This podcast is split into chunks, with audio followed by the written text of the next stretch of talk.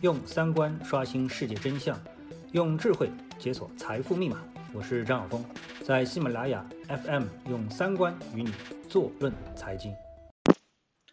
呃，各位听众，大家好啊。呃，不做节目的时候呢，觉得嗯没什么事儿好谈啊。呃，当开始鼓舞起勇气做节目的时候，就发现哎，能谈的东西真是多啊。那今天呢，嗯，我们看到市场上最大的一个消息就是瑞幸咖啡。呃，在盘中最多跌了百分之将近八十啊，从二十七美元跌到最低，我就不去看了，好像是跌到最低有四个美元吧，啊啊，我来看一下它的股价啊啊，因为我这是有那个即时行情的，我来看一看，它最低跌到多少啊？呃，看一下小时图吧，啊，最低跌到跌破四块。啊，跌破四块，差不多应该是三块八毛六的这样的一个价格，啊，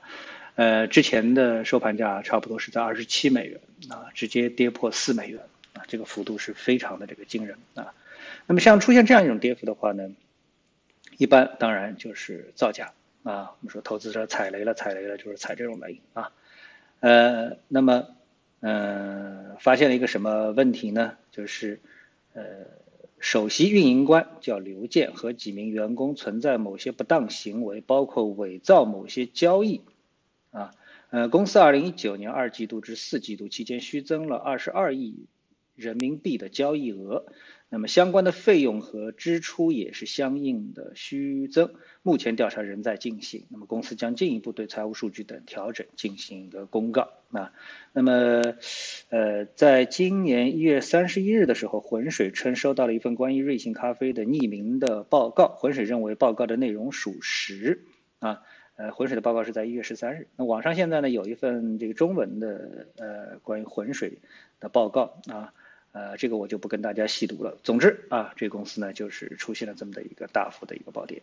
啊，那么呃，出现了这样一个情况之后呢，呃，我在我的群里面啊，我的这个股票群里面呢，就跟大家解读了一下啊。那么我主要的解读呢，是想告诉大家这样的一个概念，其实大家都应该注意一下，就是我们现在很多投资人啊，有交易 A 股，有交易美股，但是呢，A 股当中的很多的交易习惯啊，呃，一般人会自然而然的就带到啊这个美股里面。啊，虽然说，呃，心里抱着一种想法，说，哎，我是要到美股去做价值投资的，但是其实啊，很多时候情况下，他下意识的习惯还没有改过来，啊，那么，其实，在美股啊，我们说，如果你交易美股的话，应该尽量避开这个非主流的公司，特别是什么呢？特别是一些新的中概股，啊，我们不是说所有的中概股你都不能考虑啊，那么一些老牌的中概股啊，那么，呃，或者是一种大型的中概股，我觉得你还是可以，呃。去这个考虑的，因为它的财务的透明度啊，呃是可以相信的啊。为什么呢？因为它是越是大型的公司啊，就盯住它的这个呃，我们说会计事务所也好，证券公司也好，还有各种各样的研报也好，就特别的多，就大家都盯着它啊。所以呢，它呢，嗯，不太容易造假啊。但那些小公司就不一样了，因为它的财务不透明，它的业务也不是这么容易透明，你关注它的人也少，关注它的分析师也少啊，关于它的研报也少。那比如说像这个阿里巴巴啊、百度啊、网易啊等等啊这些啊，还有像京东啊，那这些呢，在我们说啊，在这个呃市场上面呢，大家都已经耳熟能详了啊。那即使是像未来汽车这样的公司，因为它足够的吸引眼球啊，所以呢，它要造假也不容易，所以它该亏多少亏多少啊，大家也是一清二楚啊。所以呢，在美股上面呢，我建议大家，如果说你要转战美股啊，那么你一定要尽量去买一些久经考验的股票。啊不要把这个 A 股啊炒概念的这种心态复制到美股之上啊，那么这样的话呢，就浪费了美股的价值投资啊。美股是价值投资，它不是价值投机啊，所以我们在经常在这个 A 股上说价值投机，就是这样的一个原因。就在美股呢，你如果是做价值投机的话呢，啊，要么不翻船，一翻就是翻个大的啊，因为它没有涨跌停板啊，其实涨跌停板也没用，它的股价都是一步到位，所以像瑞幸一样的，从二十七直接跌到这个四块钱。啊，呃，现在是七块钱，那也是跌掉了四分之三了，对不对？啊，所以呢，在美股呢，它有这么一个概念啊。那么至于瑞幸还有什么其他可研究的？我觉得，呃，这样的公司啊，或者这种类型的这种事情，在美股上其实是经常发生的啊，经常发生的。所以大家在这当中也没什么好挖掘的，只不过不断的提醒你在美股当中啊，包括美股本身，你也应该买一些这个透明度高的啊，或者是大型的这种公司。尽管有的公司可能它股价很高，比如说我这里啊，这个比较强烈的推荐大家，如果买硅谷的话，你可以对着像 Twitter 这样的公司去啊动动脑筋，因为它一个价格不高啊。呃，经过这一轮暴跌之后，它的价格现在是在二十三美元以下啊，之前最高都差不多接近四十美元了，现在到了三十美元，对不对？但是起码呢，全世界的人都在用 Twitter，所以这公司啊啊，而且它有盈利啊，它是在社交媒体当中有盈利的一家公司。那你要这家公司啊出现倒闭，这几乎是很难想象的一件事情啊。所以像这样的公司呢啊，我建议大家好可以看一看啊，可以。研究一下，起码你当中有腾挪的空间，不会突然之间告诉你，哎，推特是造假的，所有全世界包括特朗普在上面发的推都是假的啊，这会不会？不会，啊，所以呢，在美股上呢，哎呀，交易这样的公司。另外呢，在美股上交易的时候呢，哎，你建议呢，这个多利用美股当中的一些交易工具啊，当然用的好用不好另外一回事情啊，但是你得先动一动那脑筋啊，比如说呃，可以做空，比如说它里面有啊个股期权，有商品期权啊，它有期权啊，它有指数期权。那这样的一些工具，你去配合了这个美股在进行交易，那么在这样呢，才不辜负美股给你提供的这样的一种丰富的交易的乐趣啊。所以呢，建议啊，就是我建议大家，如果做美股的话，要全盘考虑啊。如果只是去复制你在 A 股上的一些投机的经验的话，那美股事实上做投机可能更难啊，更难一步到位啊，可能更难。那么。呃，在谈了瑞幸之后呢，我们看到在今天其实还有一个品种是出现了大幅的上涨，什么呢？就是原油，啊，原油，原油在盘中啊，呃，一度我们看到有的一个报价涨幅是达到百分之四十，啊，那这也是非常呃厉害的一件事情啊。那么原油呢，呃，主要呢它是来自于呃新闻啊，新闻称呢，这个特朗普啊预计沙特和俄罗斯将减产每天一千万桶。啊，所以呢，造成了布伦特原油的大幅的一个上涨啊。那这事情呢，你说它合理吧？呃，应该说也是合理的啊，应该说也是合理的。所以呢，大家呢，呃，也没什么太多啊，因为毕竟二十美元的原油啊，确实是从历史上来看也是非常的这个便宜啊。呃，零八年次贷危机之前，原油价格最高到过一百四十九美元啊，这是我在盘中啊这个亲眼看到的啊，亲眼看到的。啊，在九十美元的时候，我都在建议朋友们啊，如果做这个期货的话，应该做多原油，不要去看黄金，黄金暂时没什么意思啊，做多原油。所以在九十还涨到一百五这一段啊，我也是推荐看多的。没后来呢，一个次贷危机跌到了三十六啊，次贷危机也就跌到三十六啊。现在你想二十美元啊，多便宜，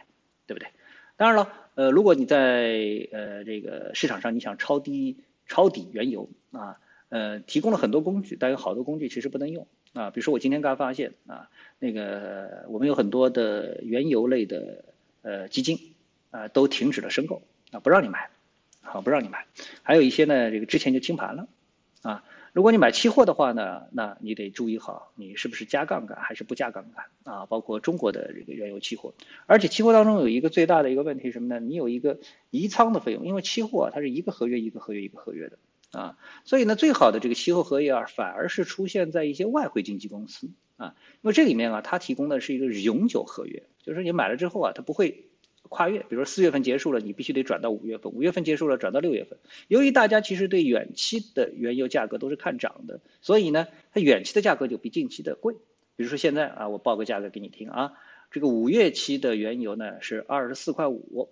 那个六月期的呢是二十六块九，那贵了两块四毛钱吧，啊，贵了两块四毛钱。那这两块四毛钱，假设到了这个两块四毛钱它不会发生一个什么变化的话，那么到了下个月啊，也就是五月的这个合约结束的时候，那你不是要换六月合约吗？否则你手里就没有合约了嘛，对不对？啊，你换的时候呢，你就得再加两块四毛钱的成本，啊，那你一个月一个月换下去，假设啊，我们的原油价格一直不涨，啊，一直不涨。这就意味着你每个月要多加两块四毛钱美元去换仓，那你说你吃得消吗？一年下来两块四乘十二个月，啊，这多少？二十四美元。它现在价格才二十四美元啊，等于一年下来，如果它不涨，你的成本就到了四十八了啊，那你你不是昏过去吗？对不对？所以呢，做原油的时候，它会碰到这样的一些期货上面啊，会碰到一些这样的一些技术上的一些问题啊。这个呢，呃，应该说理论上来说。啊，也是很讨厌的一件事情啊。好，那接下来呢，我们再来看另外几个点啊，也是蛮有趣的。一个呢，就是美国股票啊，美国呢，这个股票今天呢，呢公布了一个失业救济金的人数，那么人数是达到了六百万啊，六百万。这个数据前一次公布的时候，我记得是三百三十万，再前一次的时候是六十多万啊，所以这个数据啊也是突飞猛进。当然，这个和我们说整个的疫情的数据是相匹配的，因为现在这个疫情的数据也是非常惊人的啊，可怕啊。呃，我们一起来看一下呃全球疫情的这样的一个数据啊。这数据里面呢，当然最可怕的现在是美国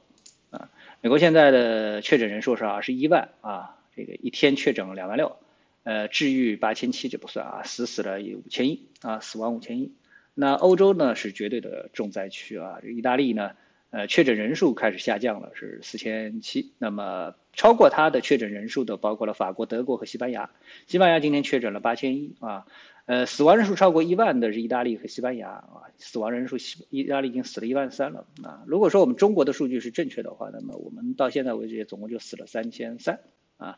呃，伊朗现在也死了三千一了。当然，伊朗是最这个数据啊，这个我觉得是完全不可靠的啊，因为它每天的确诊人数都维持在接近三千，很少超过三千的这么的一个可控的数据上面啊。呃，它不是成为一种就是说，呃，慢慢的少，少了慢慢多，慢慢多多到一个爆发啊，爆发之后呢，再慢慢减少有拐点，是一个曲线，它不是的，它是高位一根横线啊，每天。两千八、两千九、三千啊，最多一次我印象当中是三千一，这数据我个人认为是完全不可靠的一个数据啊。所以呢，整个的呃，我们说全球目前的疫情呢，还是处于是被疫情肆虐的这种状态当中，处于一种崩溃的一种状态啊。那么美国的这个失业救济金申领的人数也就呃不值得这个大惊小怪了啊。当然这个数据啊，呃，在股票市场上面的反应，这是值得呃研究一下的。那么这数据在今天呢？出现之后呢，它出现了一个阶段性的低点，那么击穿了，呃，我们说标普的话呢是击穿了两千四百三十点的一个位置，呃，随即呢就开始啊上扬，最高呢是到了两千五百二十多点的位置，那么等于是涨了一百点，啊，等于涨了差不多一百点。那么从呃跌，那么到现在呢是涨了百分之二啊，那现在是两千四百九十多点的这样的一个位置啊，呃这样的一个上涨呢，实际上是跟它的疫情以及跟它的呃我们说这个失业救济金申领的人数呢是不相匹配的，但它恰恰说明了一个我们在之前节目当中我一直跟大家说的，就是说呃在欧美啊，它对疫情的一个判断已经进入到了一种确定性啊，什么确定性呢？就是。呃，会增加多少人啊？最终确诊人数会达到多少？然后呢，死亡人数会多少？啊，经济可能会到什么样一个情况？等等啊，包括领申领这个失业金的这个人数。那么政府呢，都是很明确的给大家做了一个预告啊，包括像这两天，好像昨天晚上啊，这个特别说明了一下啊，特朗普特别说明一下，告诉大家呢。所以在这种确定性的情况下面呢，那么他们的股市啊，我说美国股市也是，欧美股市也好呢，他们就不会把这种不确定性的预期再加到市场当中，不惜一切代价的去抛售。加上美国呢，呃，提供了无限的 QE 的这样一个支持，所以市场呢也不会因为短期的流动性的枯竭而造成盲目的抛售。所以呢，它的这个指数啊，相对而言它就会显得，哎，特别的坚挺。啊，特别的坚挺，所以呢，这个市场呢就出现了这样的一种格局，就是看到了啊，貌似特大利空，但是它不跌的一个情况啊。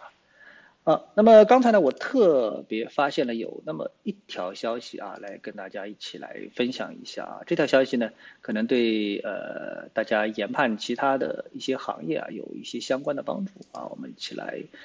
呃看一下。好，那这条消息呢是关于苹果的啊。苹果呢称呢，它将停止从 iPhone 和其他的苹果设备上提供的符合要求的流媒体视频服务中分成。呃，什么概念呢？这个苹果啊，它在呃做它的 APP 也好，其他的一些内容的时候也好呢，苹果呢它有一个苹果税啊，就是你的收入啊，苹果会抽头百分之三十啊。那么呃现在呢，它要改变这样一个政策啊，就是说，如果是流媒体的这样的一种呃视频服务的话呢，它将呃不抽成了。啊，不抽成了。当然了，这个苹果没有说什么时候开始，也没有说对像那个奈飞啊，还有像其他的一些就是知名的大公司是不是也不抽成啊？但从这里面呢，我们可以看到一点什么呢？我觉得啊，就是呃，大家都知道现在呃，视频、短视频等等啊，那么是风口啊，那这样的一些网站啊等等之类的，那么他们就是非常的受欢迎啊，他们的公司啊等等也好啊，呃，大家都知道的，像类似抖音啊什么什么之类的啊。那么，呃，我觉得这消息说明啊，苹果可能有意要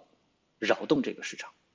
啊。我们都知道，像这种互联网巨头啊，就是这种巨头吧啊，呃，一旦进入到某一个领域，那么对某一些小公司来说啊，可能就是灭顶之灾啊。呃，所以呢，这则消息我觉得对于关注相关行业的啊这个朋友来说的话呢，要稍微仔细的研读一下啊，看看里面对你来说是机会啊，还是这个机会的反面啊，是危还是机啊？好，那今天呢就跟大家交流一下这样的一些信息啊，那我们下次的节目时间再见。